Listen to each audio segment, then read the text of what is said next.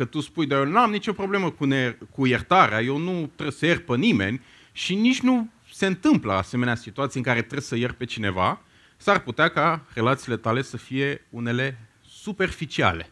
Să nu te deschizi suficient încât să poți să fii rănit sau și celălalt și tu să rănești la rândul tău. Dar un creștin adevărat va avea o relație adevărată cu Hristos și dovada unei relații adevărate cu Hristos este că va căuta să aibă relații reale și vii, în primul rând cu oamenii lui Dumnezeu, și aceste relații vor fi relații autentice și profunde și printre ele se va găsi nenumărate ocazii în care tu să oferi iertare și eu să ofer iertare. Dar din nefericire, nu mulți privesc problema aceasta a neiertării într-un mod superficial. Și astăzi vreau să vedem patru adevăruri despre ideea aceasta de a ne ierta unul pe altul, patru lucruri care aș vrea să medităm și primul lucru este că, dacă ne uităm în ceea ce am citit, spun, iertarea este o problemă, în primul rând, spirituală și nu una relațională.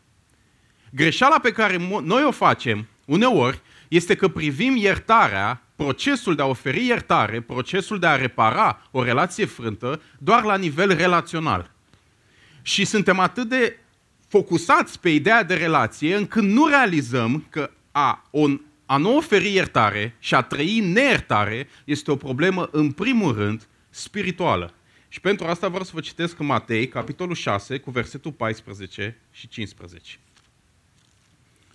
Și aș vrea să vedem cât de serios tratează Hristos neiertarea. Bănuiesc că toată lumea știe Tatăl nostru de aici. Cel puțin eu așa am fost învățat de când eram mic și la ora de religie, cred că îl ziceam până la un moment dat. Și e un pasaj în Tatăl nostru care spune în felul următor. Și ne iartă nouă greșelile noastre, precum și noi iertăm greșelilor noștri. Și după ce Hristos învață rugăciunea Tatăl nostru, dintre toate adevărurile pe care le exprimă acolo, spune că dacă iertați oamenilor greșelilor lor, și Tatăl vostru cel ceresc vă va ierta greșelile voastre. Dar dacă nu iertați oamenilor greșelile lor, nici Tatăl vostru nu vă va ierta greșelile voastre. Uitați cât de serios tratează Hristos problema neiertării.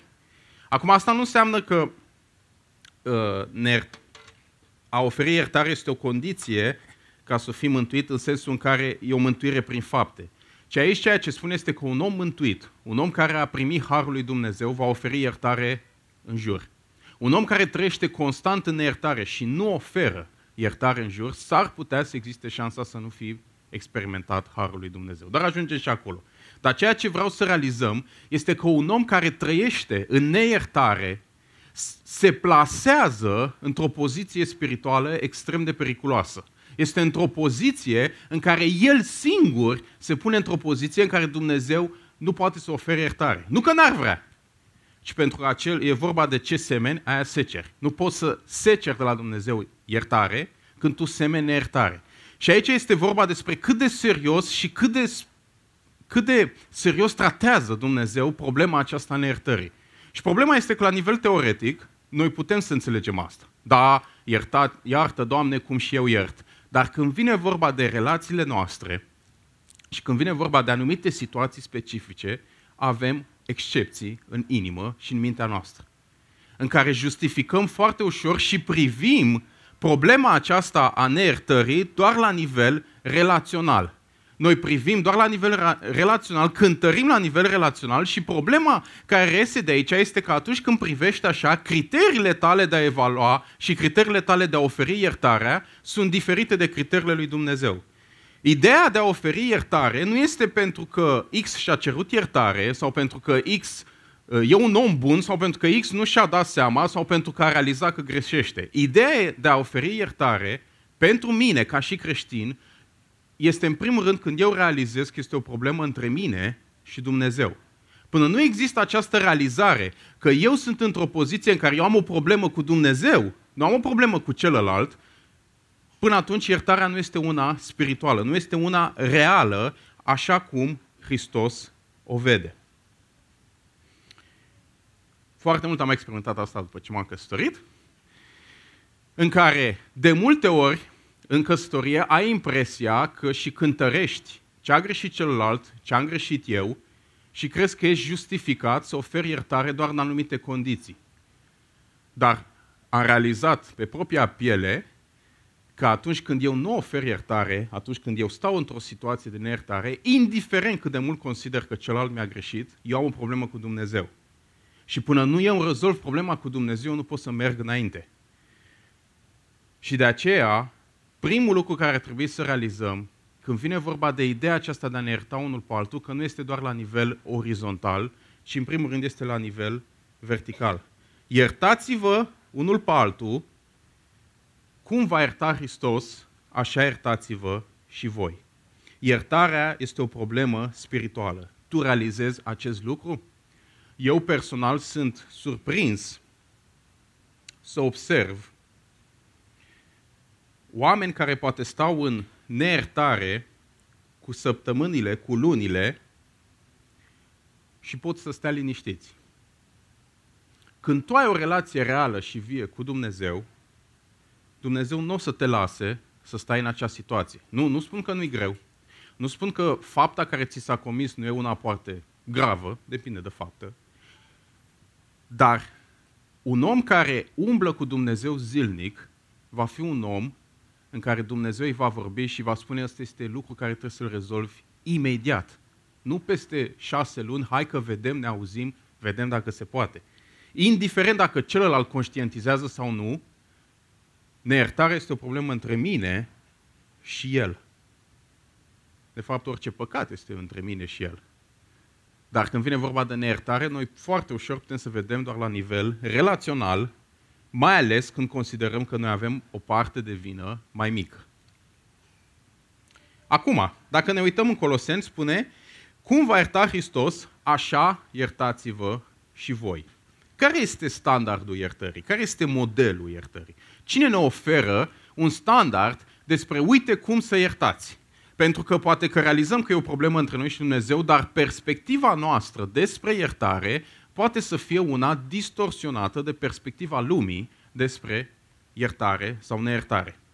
Și putem să fim influențați fie de emoțiile noastre, fie de faptele celuilalt, fie de cultura în care trăim și să redefinim conceptul acesta de neiertare după lucrurile acestea. Dar modelul iertării este Hristos și este cum ne-a iertat El, așa și noi să iertăm.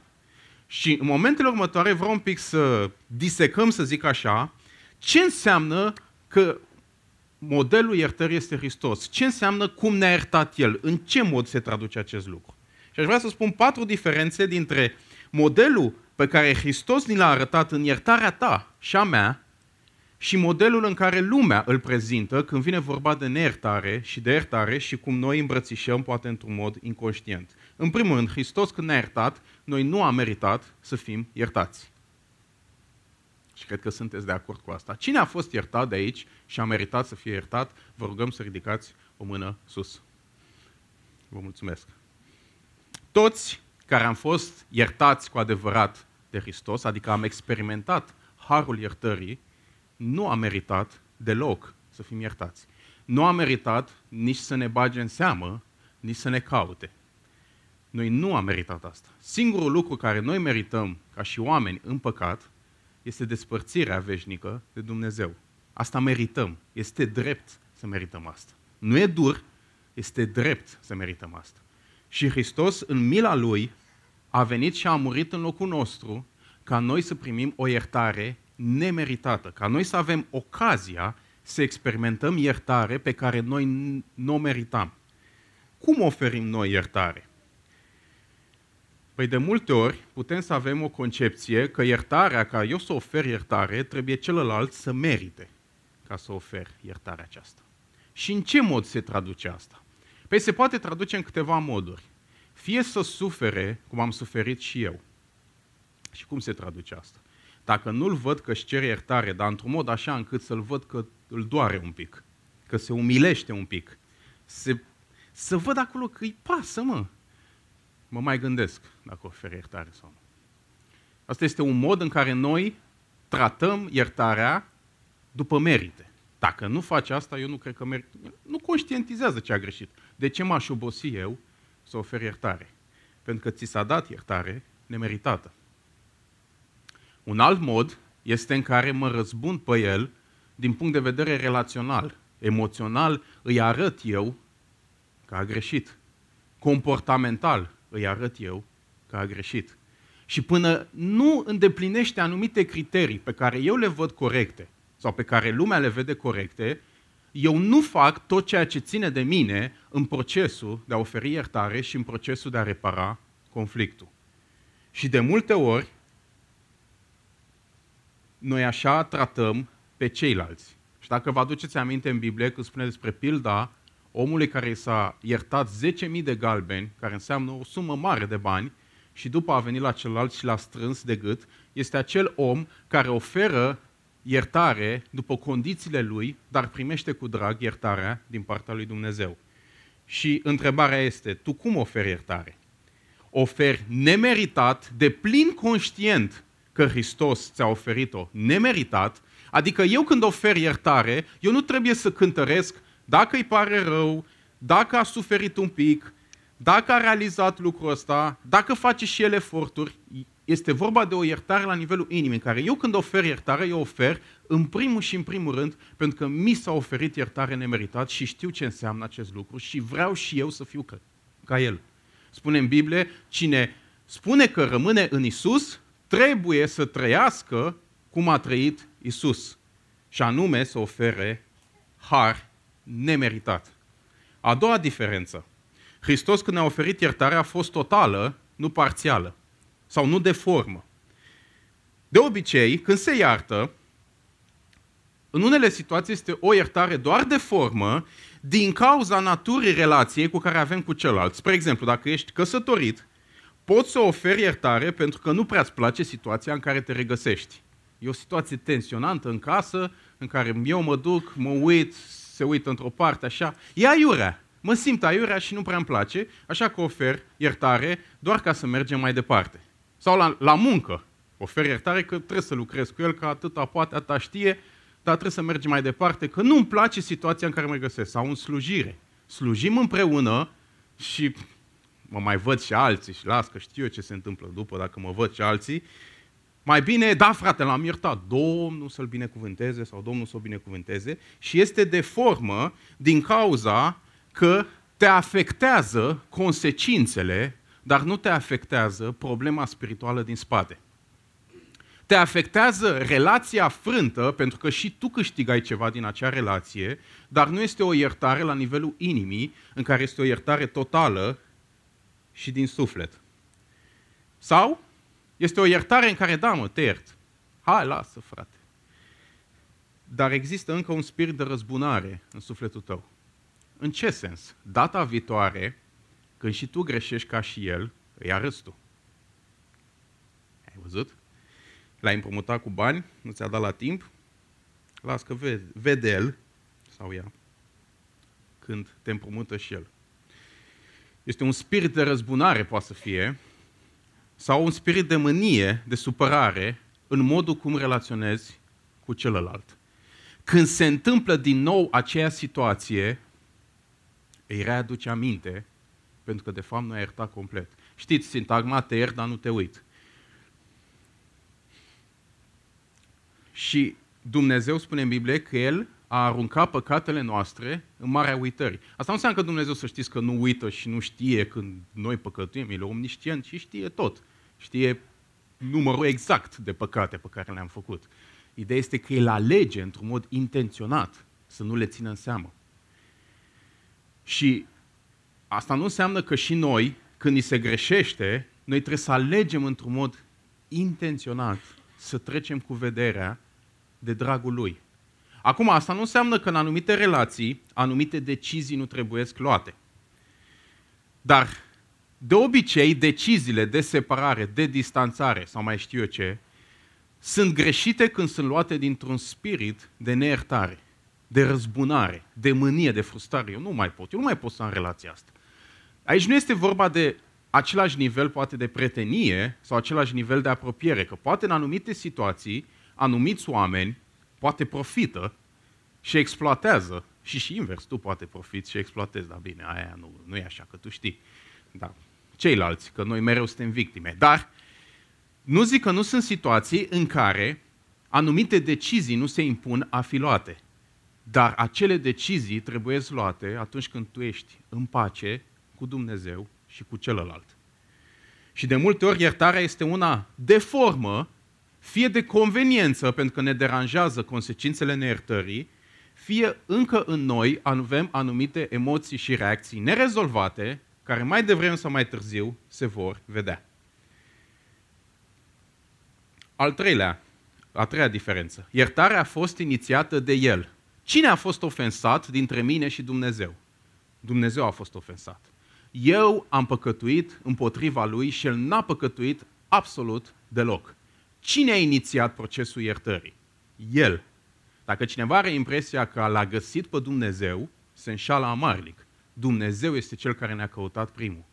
Pe fiecare Dumnezeu este cel care a îngăduit anumite contexte în care să se descopere nouă că El este real și El este cel care spune în Biblie că este. Și Dumnezeu este cel care a inițiat procesul de împăcare și de iertare. Cum este concepția oamenilor când vine vorba de inițierea procesului de împăcare? Păi să inițieze ăla care a greșit mai mult. E absolut normal asta. Nu. Procesul de inițiere inițiază acela care realizează că e o problemă spirituală, neiertarea. Acela care poate este mai matur în înțelegerea aceasta. Acela care poate vrea cu adevărat să aibă o relație profundă cu Dumnezeu. Și de aceea când spune iertați-vă cum și Hristos va ierta pe voi, cine trebuie să inițieze procesul de iertare și de împăcare și de reparare a conflictului? Răspunsul este tu. Da, frate, dar 99% din vina are el. 1% tu.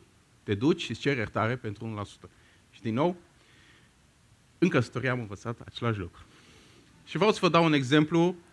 Nu, nu, nu așa s-a întâmplat. Să nu fie soția mea spăimântată. Nu. Ci, vă dau un exemplu ipotetic. Dacă eu țip la soția mea, da, mai greu cu țipat, și și ea țipă, și și ea poate mă și jignește, și și ea poate are și anumite comportamente, în mintea mea se poate naște ideea cum să vin eu și să inițiez iertarea când eu doar am țipat, dar ea a și țipat, a și spus asta, a și făcut asta. Și așa se întâmplă.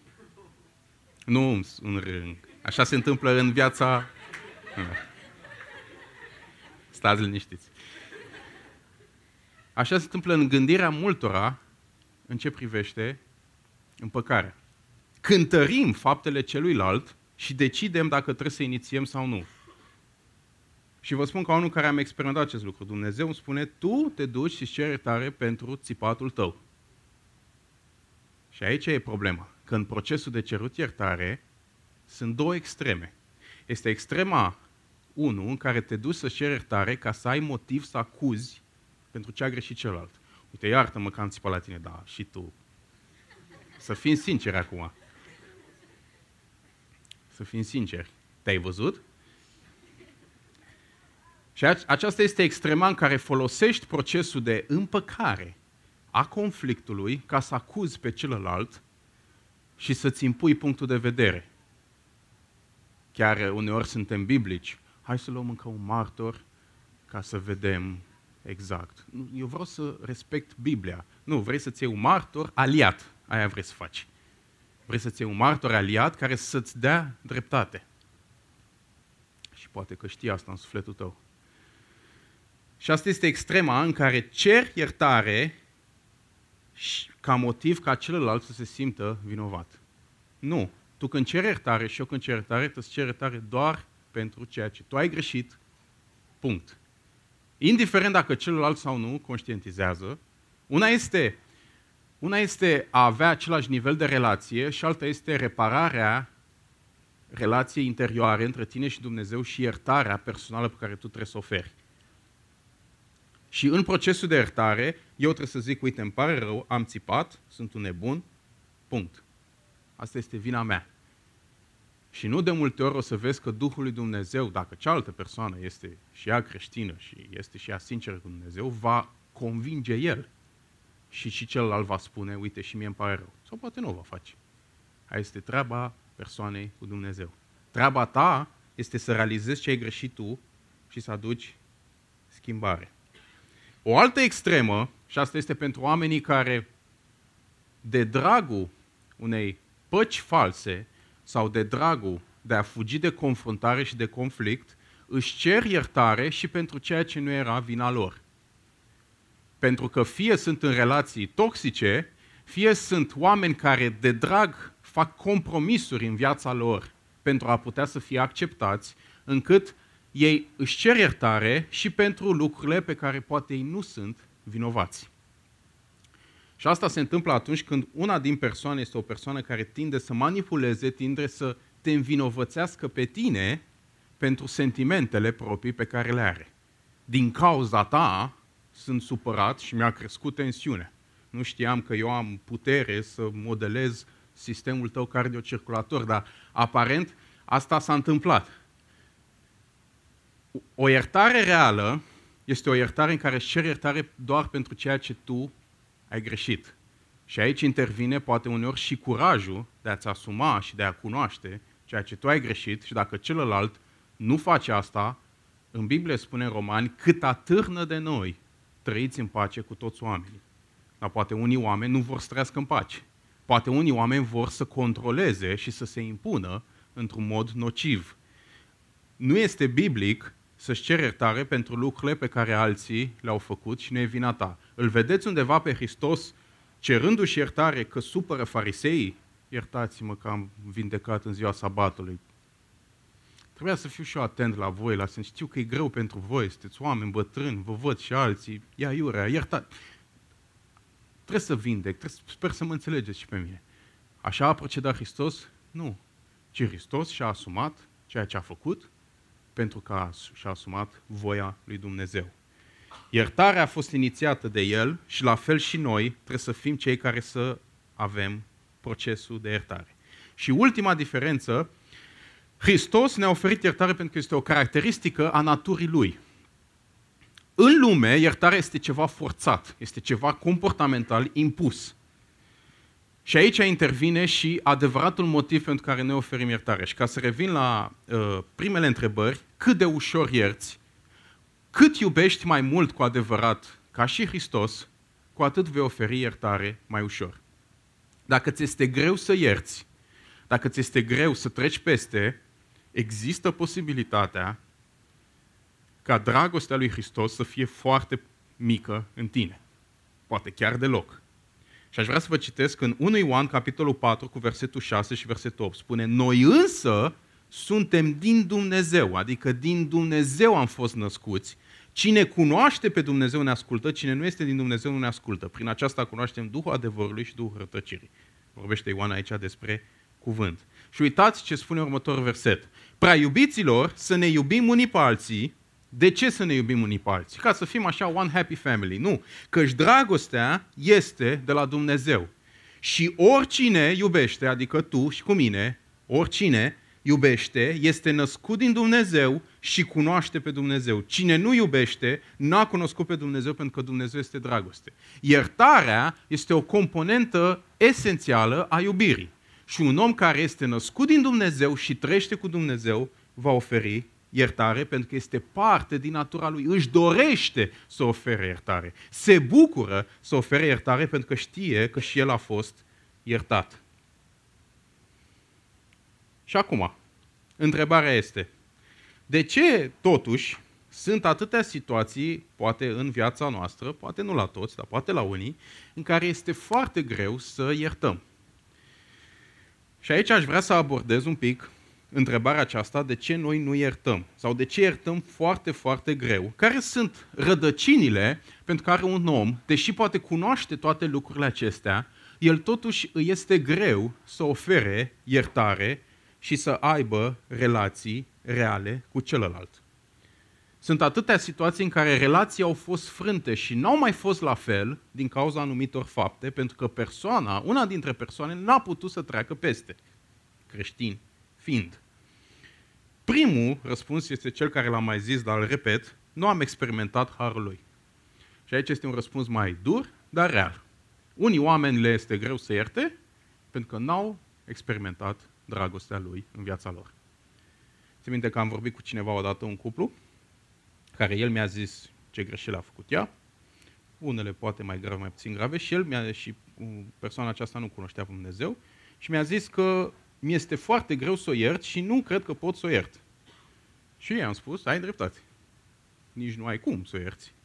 Pentru că nu ai cum să ai puterea să ierți dacă tu la rândul tău n-ai experimentat iertare. Când vorbim de iertare omenească, noi avem o anumită limită. Dar la un moment dat, ni se întâmplă ceva în care ne calcă pe bătături. Avem expresia orice, dar nu numai asta. Băi, mi-a făcut... Deci eu nu suport să-mi facă cineva asta. Și pune tu acolo ce ar fi.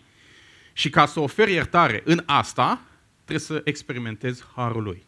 Și acum, fie nu am experimentat harul lui, fie am experimentat harul lui, dar avem o perspectivă a unui Dumnezeu greșită sau denaturată de legalism. În sensul în care Dumnezeu pentru noi este un Dumnezeu dur, este un Dumnezeu care nu-i mulțumit de noi, este un Dumnezeu care are numai așteptări de la noi și noi niciodată nu le împlinim, este un Dumnezeu care atunci când eu fac ce mi se face, El e așa, mm, ai putea un pic mai bine și știi că ai putea un pic mai bine, este un Dumnezeu polițist, supraveghetor, care te taxează pentru orice greșeală și este dezamăgit de tine. Și această imagine a unui Dumnezeu este o imagine pe care diavolul ți-a făcut-o în mintea ta. Este un Dumnezeu acuzator și atenție, diavolul înseamnă acuzator. Este o, o imagine greșită a unui Dumnezeu al dragostei. Și când ai imaginea aceasta despre Dumnezeu, îți va fi foarte greu să oferi iertare, pentru că Dumnezeu acela pe care tu îl vezi nu te iartă. Fie este modelată de relația pe care noi am avut-o cu părinții, dacă am avut un tată autoritar, dur și așa mai departe, fie este modelată de cultura în care poate am trăit, fie este modelată de propriile noastre dorințe de a ne cumpăra vrednicia prin faptele noastre. Și când îl vezi pe Dumnezeu în modul acesta și crezi că Dumnezeu e cumva față de tine, și chiar aș vrea să te întreb, ce părere are Dumnezeu de tine în momentul ăsta? Ce părere are Dumnezeu de tine? E cumva o părere de genul, mă, am zis că îl iubesc, îl iubesc, dar asta e. Trebuie să iubești și pe ăștia. Ce părere are Dumnezeu de tine? Cum te vede Dumnezeu în momentul acesta? E dezamăgit? Ai putea mai mult, mă. Știi că ai putea mai mult. Cum te vede Dumnezeu în momentul acesta? Puneți întrebarea asta și dă-ți răspuns. Dacă vezi un Dumnezeu care mereu este nemulțumit de tine, acum eu nu spun că nu există șansa ca tu să trăiești în păcat și Dumnezeu să fie trist pentru starea în care te regăsești. Dar nu dezamăgit, este trist pentru că vrea să te schimbe. Dar imaginea aceasta a unui Dumnezeu dezamăgit, un Dumnezeu aspru, un Dumnezeu dur, nu este o imagine pe care Biblia o prezintă despre El, ci este o imagine pe care diavolul prezintă despre El. Și de aceea este greu să oferi iertare când tu ești super aspru cu tine și astfel ești și cu ceilalți. Al doilea motiv. Am experimentat harul lui, dar e un motiv și mai trist. Dar ne credem prea mândri, suntem prea mândri, adică merităm harului. Nu este un har nemeritat, ci este un har nemer, nu este un har nemeritat, ci este un har meritat. Credem că ni se datorează lucruri și avem mândrie în viața noastră și prin urmare când ni se greșește, avem o atitudine de genul cine mă ăsta, deși a permis să greșească față de mine? Mai ales dacă ocupi și anumite poziții în societate, în biserică sau mai știu eu ce, poți să ai impresia că ești cineva.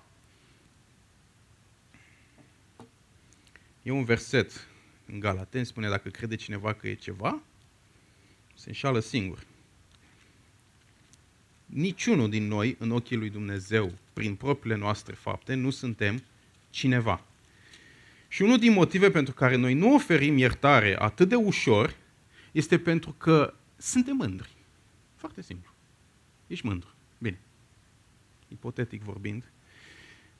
Și vă dau exemplu cu fiul risipitor. Știți fiul risipitor care ce că a plecat, a cheltuit averea, dar mai era un alt fiu risipitor, sau mai era un alt fiu pierdut înăuntru, în casă. Și atunci când fiul risipitor, primul, a fost iertat, ce reacție a avut fiul din casă? A fost deranjat de faptul că tatăl i-a oferit iertare. Și, ba, mai, ba din contră, l-a acuzat pe tatăl și a zis, eu care îți slujesc ca un rob, nu-mi dai nimica, gen, mi se, este cuvenit să-mi ofer lucrurile astea. Eu merit lucrurile astea. Dar depravatul ăsta nu merită nimica.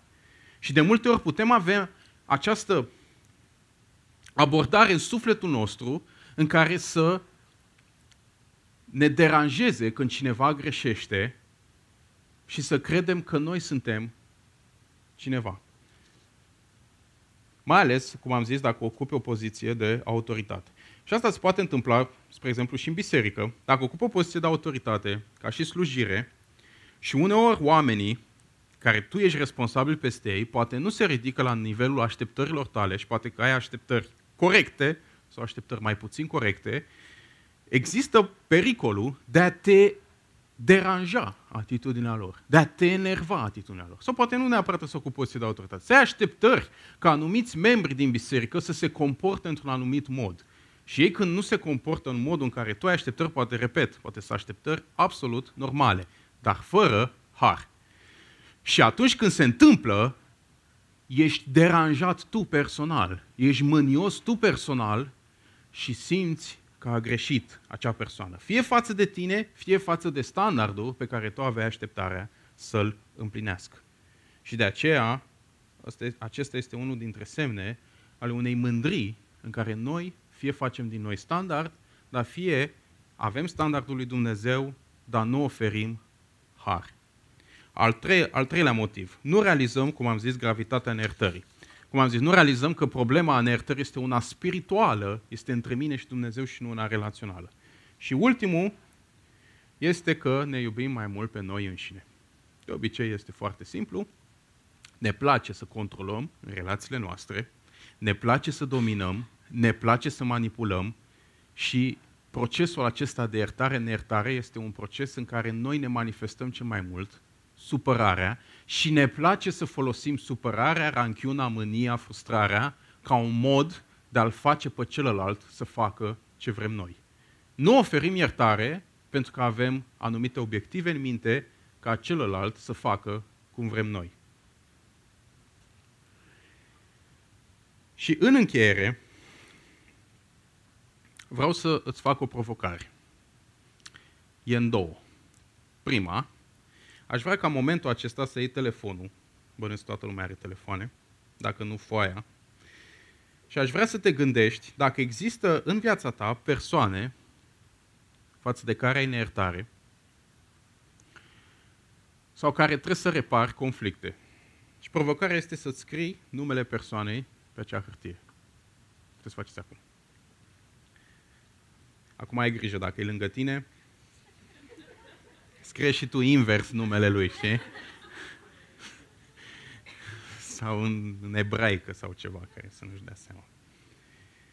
Dar gândește-te bine, scrie dacă există, poate nu există, slavă Domnului, dar dacă Duhul lui Dumnezeu îți spune, uite, ți-a adus în minte o persoană, trebuie să vorbești, trebuie să repari, trebuie să ierți, scrie numele acelei persoane sau acelor persoane.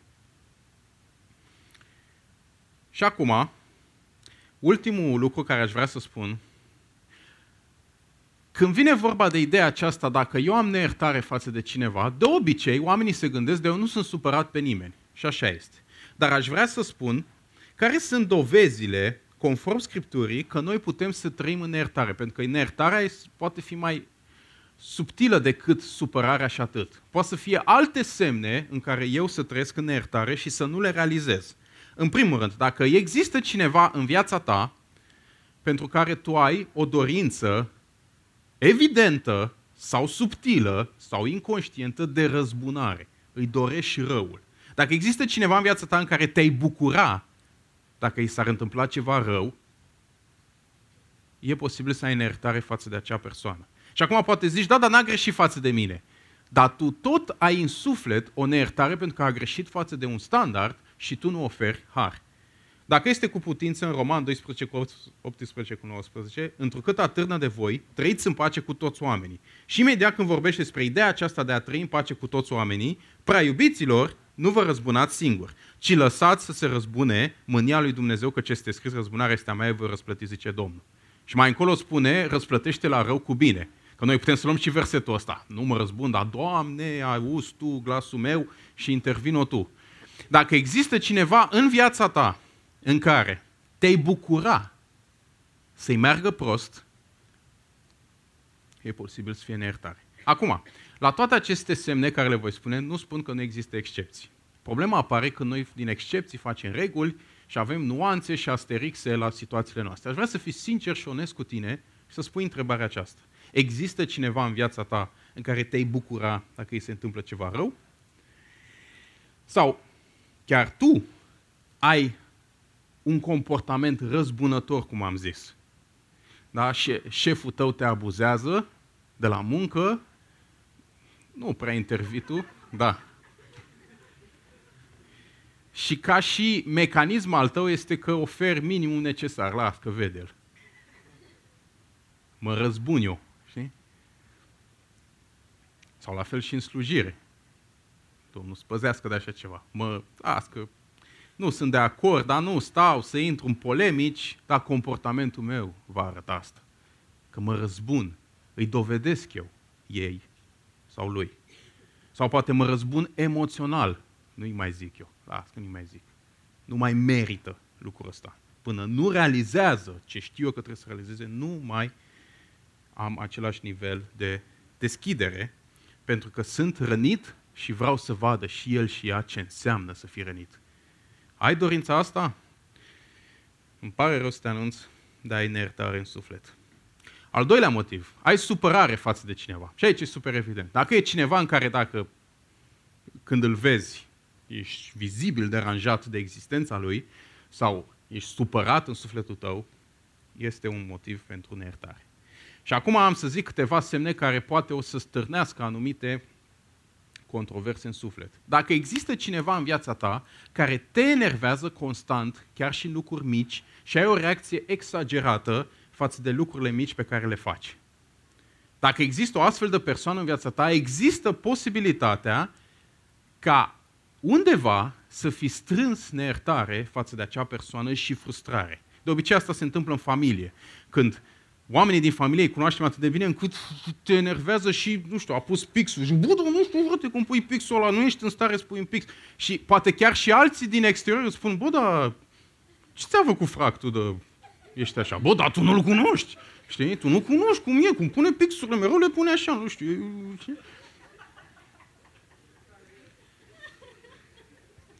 Te enervează constant și în lucrurile mici pentru că nu oferi har, ne-ai oferit har sau poate sunt niște răni pe care le-ai strâns și nu le-ai gestionat. De obicei se întâmplă în familie, spun asta pentru că oamenii din familie îi cunoaștem de foarte mult timp, dar se pot întâmpla și relații de pretenie și de slujire în care deja ne irită și când vorbește. Văzusem la un moment dat un clip cu o soț-soție, bine, la glumă, în care ea zicea, can you not breathe too loud, sau nu mai știu cum îi zice, stop breathing sau ceva. Era deranjat de respirația lui. Dar e, e, e în glumă, dar uneori se întâmplă asta, în familie, soț, soție, părinți, copii și așa mai departe, în care suntem iritați pentru că s-au strâns atât de multe încât ne-a ajuns.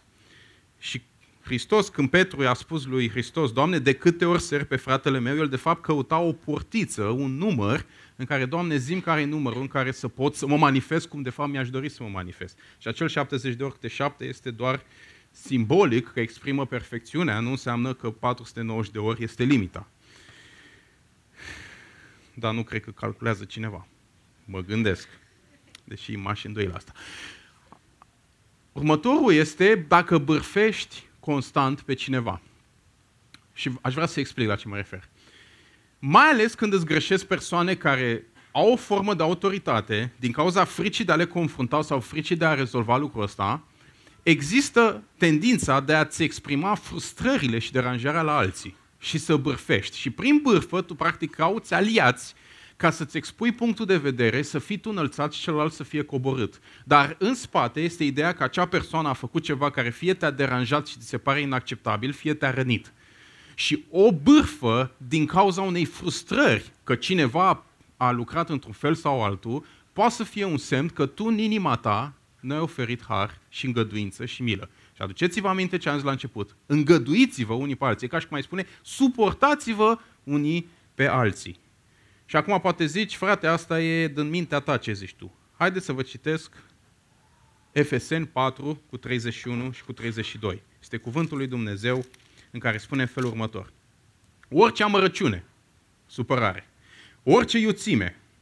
Nu iute la viteza de 50 de metri, iuțime în mânie, orice mânie, orice strigare, orice clevetire, care înseamnă bârfă, și orice fel de răutate să piară din mijlocul vostru. Și uitați imediat următorul verset, următorul verset care este strânsă legătură cu cel din înainte. Din potrivă, adică invers, fiți buni cu alții miloși și iertați-vă unul pe altul, cum va ierta și Dumnezeu pe voi în Hristos.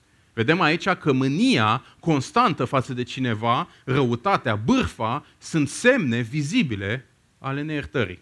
De aceea poate trebuie să-ți revizuiești un pic lista ta în care ți-ai pus, sau persoana în care ți-ai pus-o, că mai am încă un singur uh, semn. Judecata constantă. Dacă judeci constant pe cineva, e posibil ca acel cineva să fie în sufletul tău într-un mod cum nu trebuie. Să trăiască liber în mintea ta. Și în Luca, capitolul 6, cu versetul 37, spune așa, nu judecați și nu veți fi judecați. Nu o sândiți și nu veți fi osândiți. Și următorul verset ce spune? Iertați și vi se va ierta. Și aici aș vrea să spun un lucru care e mai subtil și care se poate întâmpla. Putem să avem judecată față de oameni, față de o anumită persoană în care constant avem gânduri de judecată, care e strâns legat și cu mânie, și cu deranjare, și cu nu mai suport și așa mai departe, care poate să fie neiertare, dar poate să fie și situația în care judecăm oameni care aparțin de o anumită categorie. Pentru că noi, în viața noastră, în trecutul nostru, am experimentat anumite răni din cauza acelei categorii încât noi nu am trecut peste. Și asociem pe fiecare cu acea categorie și avem o reacție exagerată, așa cum ar trebui. Să vă dau un exemplu. Sunt oameni care au fost foarte mult uh, afectați de legalism, de curentul acesta legalistic în ce privește biserica. Și au scăpat de el. Dar deși au scăpat de el, în ei este o repulsie față de legalism într-un mod exagerat. Și atunci când văd cât își dă puțin o nuanță, poate uneori chiar nu este, reacționează într-un mod agresiv, pentru că în spate poate să fie ceva ce ei n-au trecut peste. A, ești legalist, ești legalist, ești legalist, în care poate să lucruri care nu e legalism. Dar pentru că există în ei o, o, o repulsie și nu mai vreau să-mi aduc aminte prin ce am trecut, există judecată față de oamenii care poate dau drept, se duc în această nuanță sau poate că nici nu este. Da, poate cineva zice este îmbraj decent. O, legalism, legalism, legalism. Cum e lepră, lepră, strigi lepră. Abuz spiritual. Sunt oameni care au fost victime abuzului spiritual sau abuz, în orice fel. Și din partea figurilor de autoritate din viața lor. Și pentru că n-au trecut peste, nu a fost rezolvată durerea aceea, fie este neiertare, fie este o inimă nevindecată, sunt foarte, au o repulsie față de autoritate și față de orice formă ce pare abuz. Vine liderul de grup mic și încearcă să te mustre, Abuz, abuz, abuz. Spui în inima ta, pentru că ți-e greu să-i spui lui și te răzbuni în sufletul tău. Las că știu alții, alții care încearcă să mă controleze și așa mai departe. Da? Gândește-te dacă tu cumva ai vreo repulsie față de o anumită categorie de oameni. Poate să fie orice categorie, cum am zis aici. Orice categorie și să nu fie cumva în spate ceva ce peste tu n-ai trecut peste. Acum, nu zic că nu există excepții la lucrurile acestea, dar încearcă să nu te justifici. În final, în concluzie, vreau să spun că dacă există în viața ta situații care ți este foarte greu să ierți, în care ai fost trădat, în care ai fost acuzat pe nedrept, în care poate ai fost rănit în moduri cum numai tu știi. Uh, nu sunt aici să-ți spun că eu te înțeleg, nu prea contează ce zic eu în modul ăsta. Și și eu am trecut personal prin anumite experiențe, dar nu e vorba nici despre mine și nici despre tine. Dar vreau să spun că există o persoană care a, tre- a trecut prin toate acestea și înțelege. Hristos a fost trădat de cei mai buni, cel mai bun prieten al lui, dacă ar fi să zic, sau printre cei mai buni prieteni al lui Iuda. Deși știa, a fost trădat.